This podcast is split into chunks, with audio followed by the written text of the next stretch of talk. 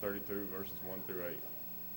After these things and these acts of faithfulness, Sennacherib, king of Assyria, came and invaded Judah and encamped against the fortified cities, thinking to win them for himself. And when Hezekiah saw that Sennacherib had come and intended to fight against Jerusalem, he planned with his officers and his mighty men to stop the water of the springs that were outside the city, and they helped him. A great many people were gathered, and they stopped all the springs and the brook that flowed through the land, saying, Why should the kings of Assyria come and find much water? He set to work resolutely and built up, built up all the wall that was broken down and raised the towers upon it. And outside it he built another wall, and he strengthened the Millo in the city of David. He also made weapons and shields in abundance.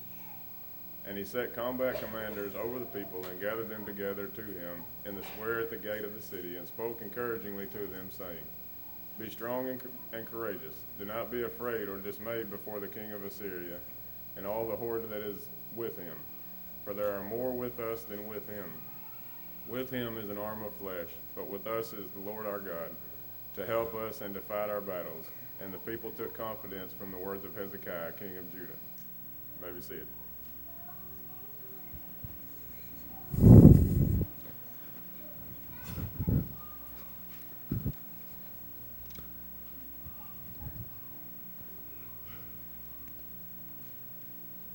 Good morning.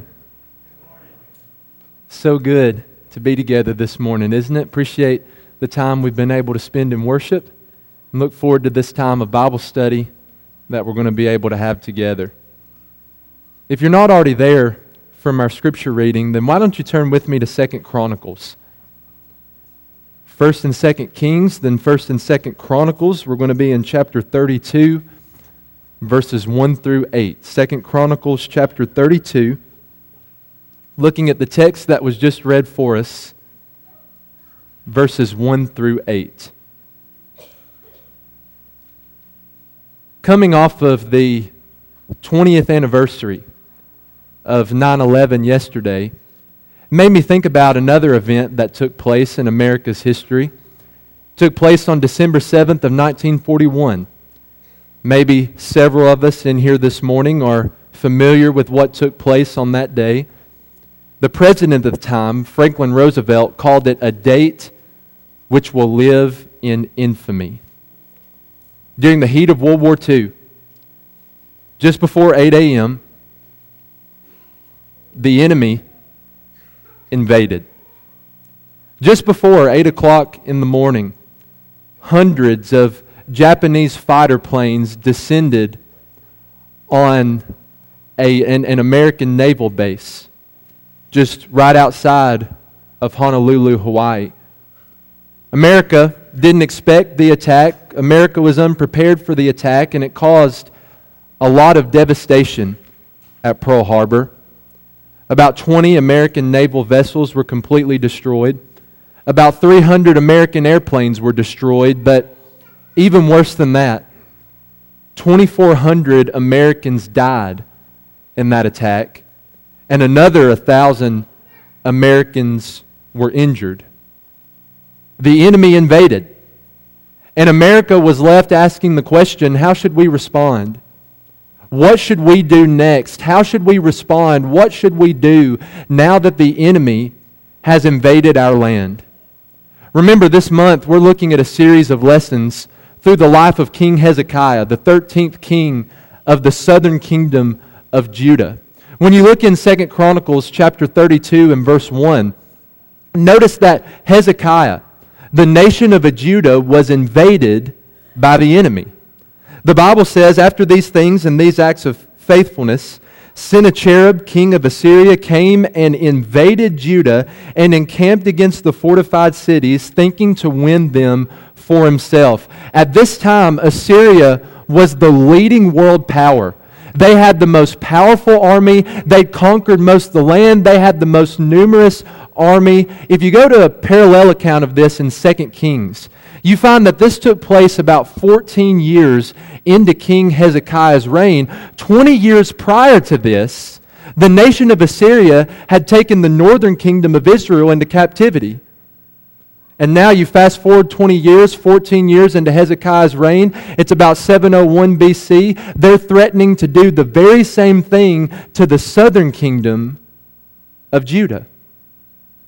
The Bible says that the king, Sennacherib, the Assyrian army, came and encamped against Judah's fortified cities. Assyria wanted to take all that Judah had. He wanted to win, he wanted to claim those cities for himself. Just like an enemy invaded America on December 7th of 1941, or just like an enemy invaded America on September 11th of 2001. Or just like an enemy invaded Judah in 701 BC, 14 years into Hezekiah's reign as Christians, we have an enemy who wants to invade us. We have an enemy who wants to completely invade our lives. Do we ever take the time to think about that? Do we ever take the time to realize that as we're going throughout the week, as we live on a day to day basis, that we have an enemy? I read a story about a man who was being interviewed on his 100th birthday. The reporter asked him, What are you most proud of in your life? What, what, what, are you most proud of about these 100 years that you've lived on earth? He thought for just a second. He said, Well, I guess I'm most proud of the fact that I don't have an enemy in this world. The reporter was pretty amazed. He was astonished by that. You mean that you've lived 100 years and you don't have one single enemy? How did you do that? How did you live a life where you don't have any enemies right now? The 100 year old man kind of got a smirk on his face and said, I outlived every last one of them as Christians, we have an enemy, and it's an enemy that we can't outlive. As long as we decide to follow Jesus, this is going to be an enemy that we're waging war against. This is an enemy that we can't ignore. This is an enemy that we cannot neglect. This is not an enemy that we can underestimate. Who is that enemy? When you go over to the book of 1 Peter, in 1 Peter chapter 5 and verse 7, he says, Your adversary, or another word for that, your enemy, who is it? The devil. As Christians, our enemy is not another person. If you go to Ephesians chapter 6 and verse 12, Paul says, We don't wrestle against flesh and blood. Our enemy is not a politician on the other side of the aisle. Our enemy is not someone who cut us off in traffic last week. Our enemy is not somebody that we have negative feelings towards or someone who has done something negative to us in the past. As Christians, our number one enemy is the devil. Our enemy is Satan. We have an enemy. But we can't stop right there.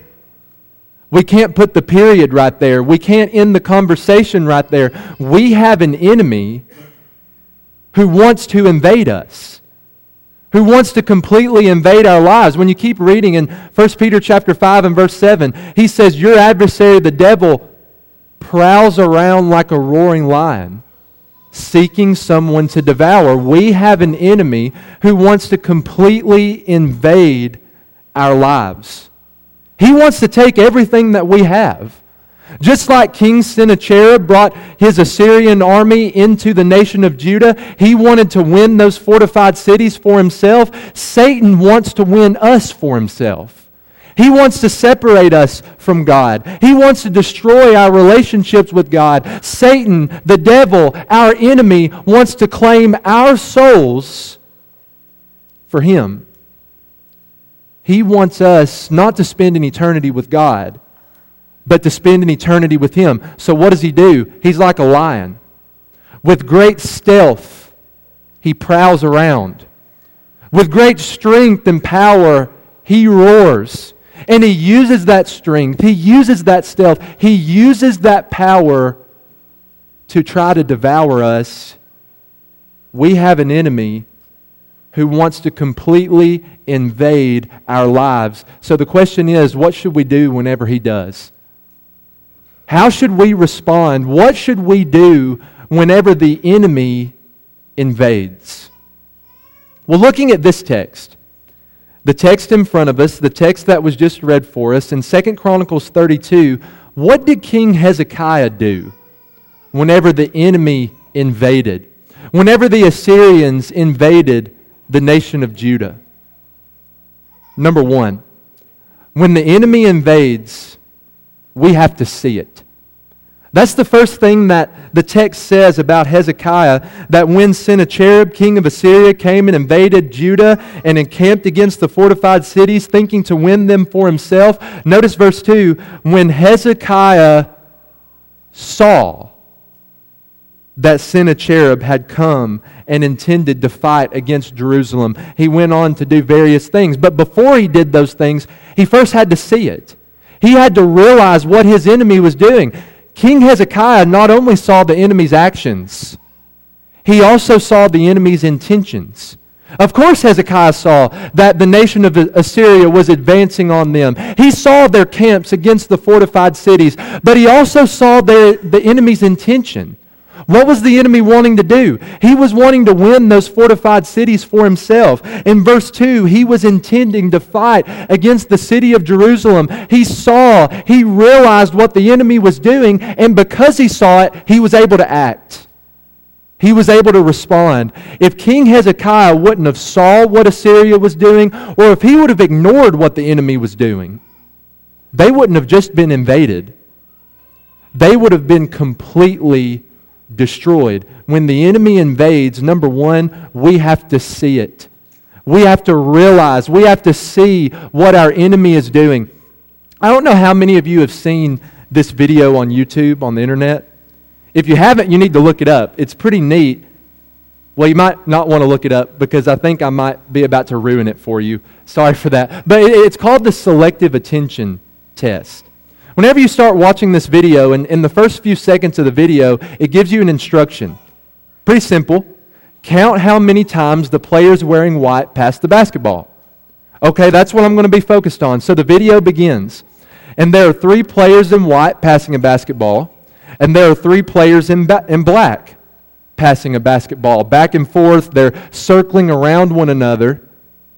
About 10 to 15 seconds into the video, a man wearing a gorilla suit steps right in the middle of the scene. Right in the middle of, of these players passing the basketball, he beats his chest like a gorilla would and then walks out the other side. Okay? That was a little bit weird. The people keep passing the basketball for another 10 or 15 seconds. When the scene ends, this question pops up on the screen How many passes did you count? Well, anybody should be able to answer that, right? Anybody should be able to say, I counted the white team passing the basketball 15 times. If you said that, then you're correct. The question is, did you see the gorilla? This is a selective attention test and the results of this test say that only about 50% of people who watched the video for the first time saw the gorilla, noticed the gorilla walking in, beating his chest, and then walking off. When you just look at it from pictures, how could anybody miss that? It's the most obvious part of the video, isn't it? A person walking in in a gorilla suit, standing in the middle, beating his chest, then walking off. How could you miss the most obvious part of the video. Well, the thing is, we become so focused on counting how many times the basketball is passed back and forth that half of all people, including myself, who watched this video for the first time, didn't even realize there was a gorilla in it. Didn't even see it at all because we became so focused on counting the number of passes. the problem with us as Christians is that we don't just do that with videos. Sometimes we do that in our lives. And even worse, sometimes we do that with the enemy. We get so caught up in counting the number of passes between players that we miss the most obvious part of the video. We miss the man wearing the gorilla costume. We get so caught up in our lives. We get so caught up in what's going on at work or what's going on at school, what's going on at home, that we miss what the enemy is doing. We don't even see, we don't even realize how we've allowed Satan to creep into our lives. We get so caught up in what's going on in the news, what's going on around in the world, what's happening in our community that we don't even notice how far we've drifted away from God until we look up and we can't see Him anymore. When the enemy invades, we first have to see it. We have to realize it. We have to see our enemy's actions, what he's trying to do to us with his strength and stealth and power. We have to see his intentions. His intentions aren't good. He is seeking someone to completely devour if we don't see what our enemy is doing, if that's something we choose to ignore, if it's something that we're not realizing on a daily basis, then he's going to end up getting exactly what he wants. Not just invading us, but completely destroying us spiritually. In order for us to do anything else against the enemy, we first have to see it. Number two, when the enemy invades, we have to stand together. When Hezekiah saw in verse 2 what the enemy was doing, he saw the enemy's actions and intentions. Notice the Bible says in verse 3 that he planned with his officers and his mighty men. Notice what Hezekiah didn't do. He didn't go into the palace and shut and lock the door and say, I'm the king. I'm the one who has to deal with this.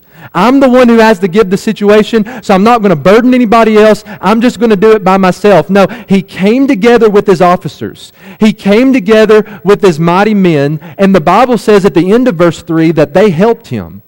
As the enemy invaded, Hezekiah came together with some other leaders, and they helped him when it came to making plans for how they should respond to the enemy, how they should respond to this invasion, how they should respond to the attack. When the enemy invades, we have to stand together.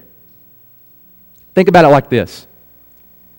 If I were to walk up to you right now and give you that skinny little stick, do you think you could break it? I'm a cross country runner, okay? I can count the number of times on my hands that I've been in the weight room. But if you were to hand me that stick, I think I could pretty easily take it and break it over my knee, couldn't you? Okay, now think about it like this. What if we were to take that little stick and put it right in the middle of that big pile of sticks? Now, what you have to do is walk over to that pile of sticks, pick them all up, and break them to where you break the skinny stick in the middle. Think you could do it then? Might be really easy to break that one little skinny stick, to take it and break it over your knee, but we're going to have a lot harder time. It might even be impossible to pick up the big pile of sticks and break it, that you break every one of them and reach the one in the middle. The same is true with us as Christians. When the enemy invades, we have to stand together. If we're trying to fight against the enemy alone, if we're trying to fight against the enemy separated from our Christian family, separated from our brothers and sisters in Christ, it's going to be so much easier for Satan to pick you up, take you over his knee, and snap you in half. But what happens when we stand together? What happens when we stand hand in hand against the enemy? Just like taking that skinny stick and putting it in the midst of the pile it's going to be a whole lot harder, if not impossible, for Satan to break us if we stand together. As Christians, we are a lot stronger together than we are when we're apart. We're the strongest whenever we're standing hand in hand, following one Lord, intent on one purpose, standing against our enemy. It requires you to be plugged in. It requires you to be an active part of the family here at Seven Oaks, the congregation here at Seven Oaks. When the enemy invades, we have to stand together. We have to realize we can't do it all on our own. We can't do it all by ourselves, but we need each other to lean on when the enemy attacks. Number three, when the enemy invades, we have to make plans. Why did King Hezekiah come together with his officers? Why did he come together with the mighty men in verse 3? Well, the Bible says in verse 3 that he came together with them to make plans. They planned what they were going to do in response to this attack. They didn't just go out and fight without taking some time to think about it. They didn't go out running in all kinds of different directions in a panic, not sure what they were going to do. No, they came together so that they could think about it, so that they could walk through this situation and say, okay, what is the best way for us to respond to this? What is the best way for us to fight against the enemy that's invading? They came together to make plans. When the enemy invades, we have to make plans. We have to think about it. We have to be intentional. It's kind of like another story that I heard about a young boy. His father ordered him, never go swim in the canal next to our house again. Never do it again. I, I never want to catch you in that canal. Little boy said, Yes, sir. I'll, I'll, I'll never swim in that canal again. Well, fast forward a few days. You know how this goes, don't you? He walks into the house one night with a wet swimsuit in his hand. The father had his suspicions. Son, where have you been? He didn't lie. I've been swimming in the canal. Didn't I tell you not to swim there? Yes, sir. You, you told me not to swim there. Well, why did you? Well, I was together with my friends and we were down by the canal, and I just so happened to have my swim trunks with me, and the temptation was too great. I just had to go swimming. With that explanation, the father had a lot of questions. The first one that came out of his mind was, Well, why'd you take your swim trunks if you were going to be with your friends close to the canal? He said, Well, I thought the temptation would just be too strong. I, I, brought along my swim trunks so that if we did go to the canal, if I was with my friends, then we could swim together. This little boy knew what it was like to make plans. Those plans just went in the wrong direction. He made plans to do what he wanted to do, to swim in the canal with his friends, taking his swim trunks with him. He made plans to do what he wanted to do instead of making plans to do what his father instructed him to do. How often do we do that? Whenever we encounter temptation, whenever the enemy invades, sometimes we make plans, but they're plans that go in the wrong direction plans that center on what I want to do, plans that center on what the enemy wants me to do, instead of making plans to do what the Father has commanded us to do. Instead of making plans to go in the wrong direction, we need to start making plans that go in the right direction. We need to think about this. We need to be intentional. We need to run situations through our mind. Okay, if Satan tempts me with this, then what am I going to do? If I'm going throughout my day and Satan throws this in my path, how am I going to respond? Or maybe it looks like this.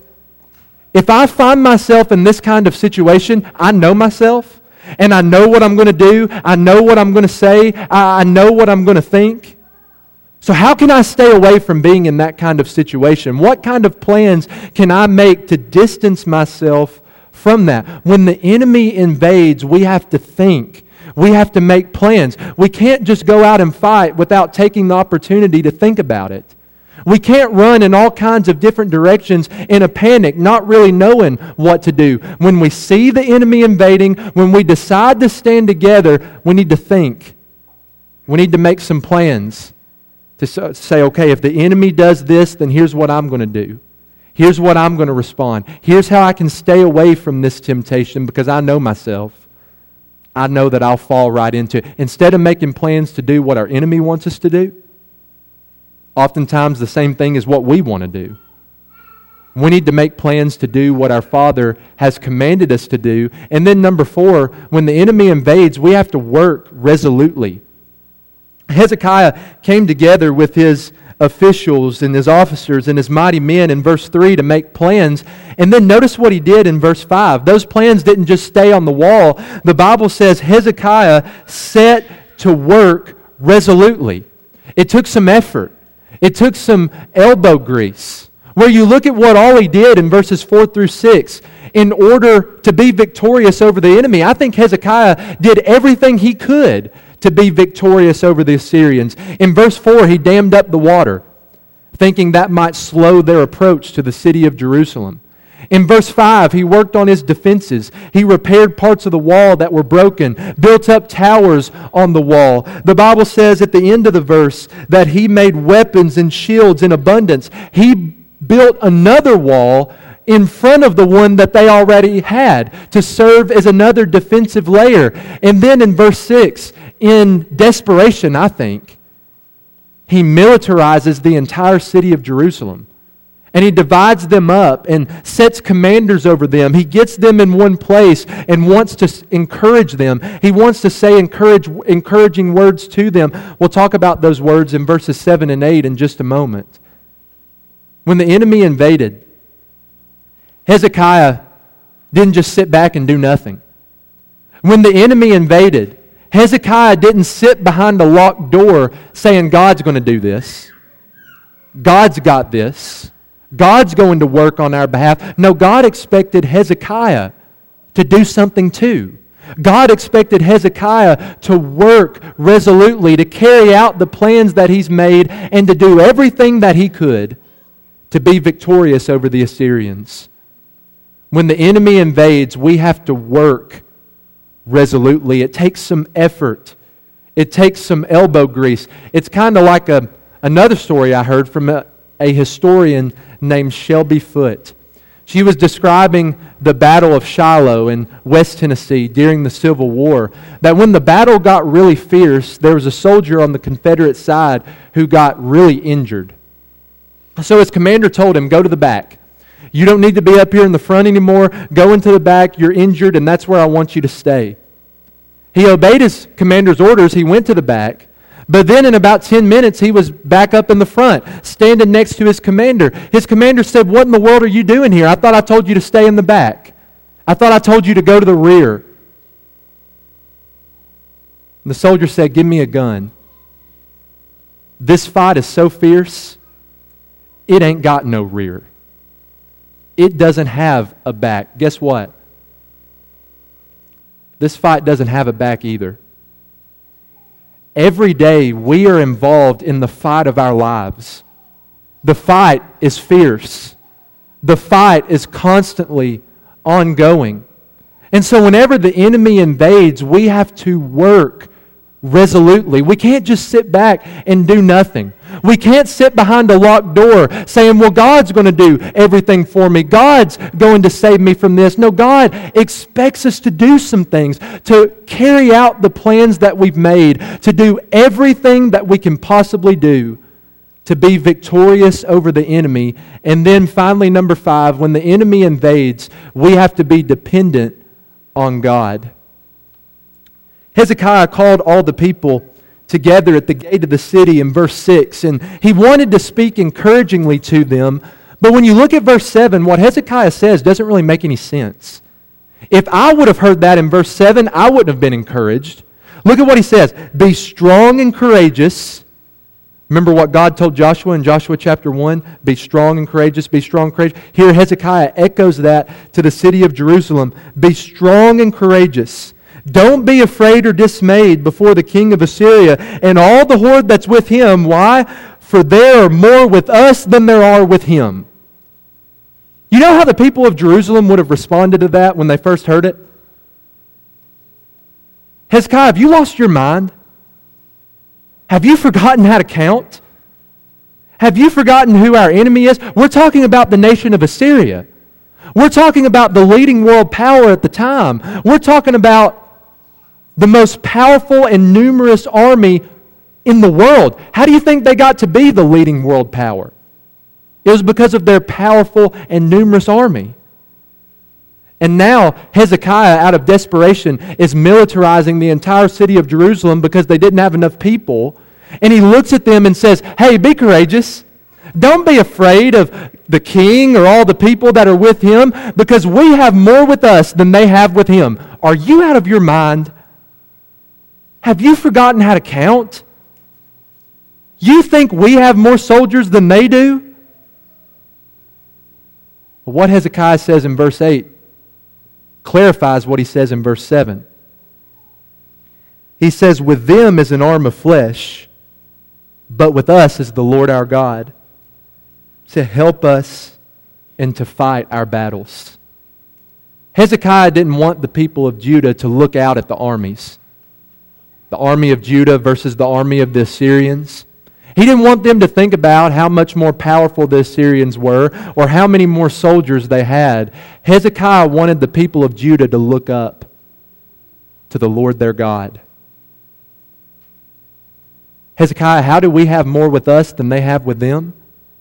Oh, let me tell you, with them is an arm of flesh. They just have people, but look at what we have. We have the Lord our God. We have the creator of all things. What's he going to do? He's going to help us, and he is going to fight our battles. This is a call from Hezekiah to trust in the Lord. As they see the enemy invading, this is Hezekiah calling on his people to be dependent on the one who created everything. When the enemy invades, we have to be dependent on God. But don't forget the rest of what we've said. When the enemy invades, we have to see it. We have to stand together. We have to make plans. We have to work resolutely. We have to do everything that we can, everything within our power to be victorious over the enemy. But ultimately, when the enemy invades, we have to depend on God. We have to trust in Him. It's amazing that Paul realized the same thing that Hezekiah realized. In Romans chapter 8 and verse 31, Paul asks two questions. Question number one What then shall we say to these things? What do we say to those things? If God is for us, who could ever be against us? Paul realized what Hezekiah realized that if we stand with God, we're automatically in the majority. God is the one who tips the balance. If we stand with God, we automatically have more than what the enemy has. If we stand with God, then ultimately we'll be victorious over the enemy. Hezekiah realized it, Paul realized it. You know, God has already claimed victory over our enemy. Oh, our, our enemy is powerful. He's strong, and we don't need to underestimate him. But God has already claimed victory over our enemy through the cross of his Son and our Lord, Jesus Christ. So when we stand with him, when he's the one who's on our side, it really doesn't matter who stands in front of us. Really doesn't matter what the enemy does.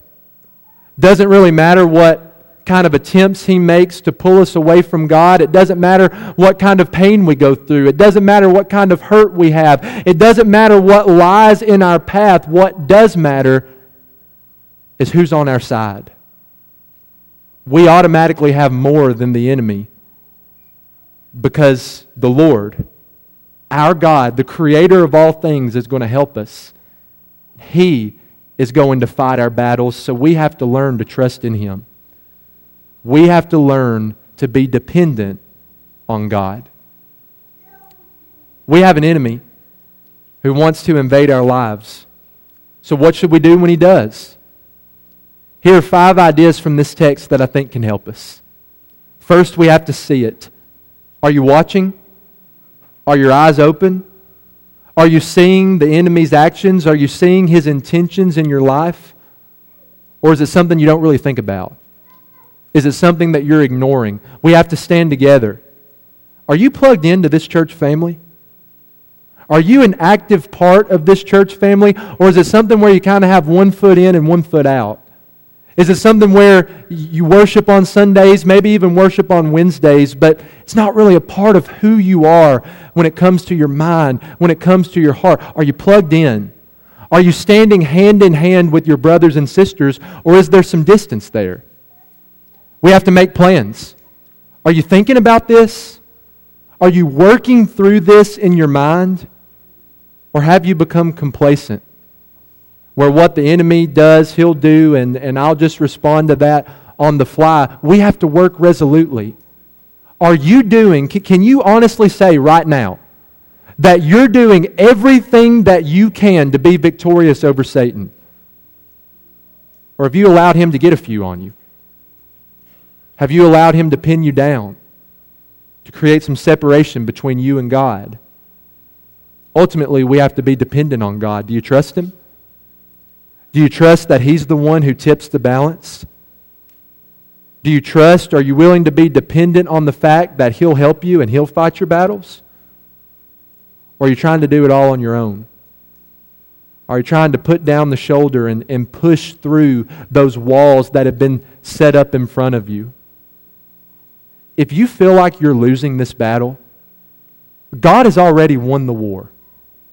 And so if you need prayers from your brothers and sisters, if you'd like for us to study the Bible with you, maybe you'd like to be baptized into Jesus today, we'd love to help you in any way that we can. Our enemy is strong, but our God is much stronger.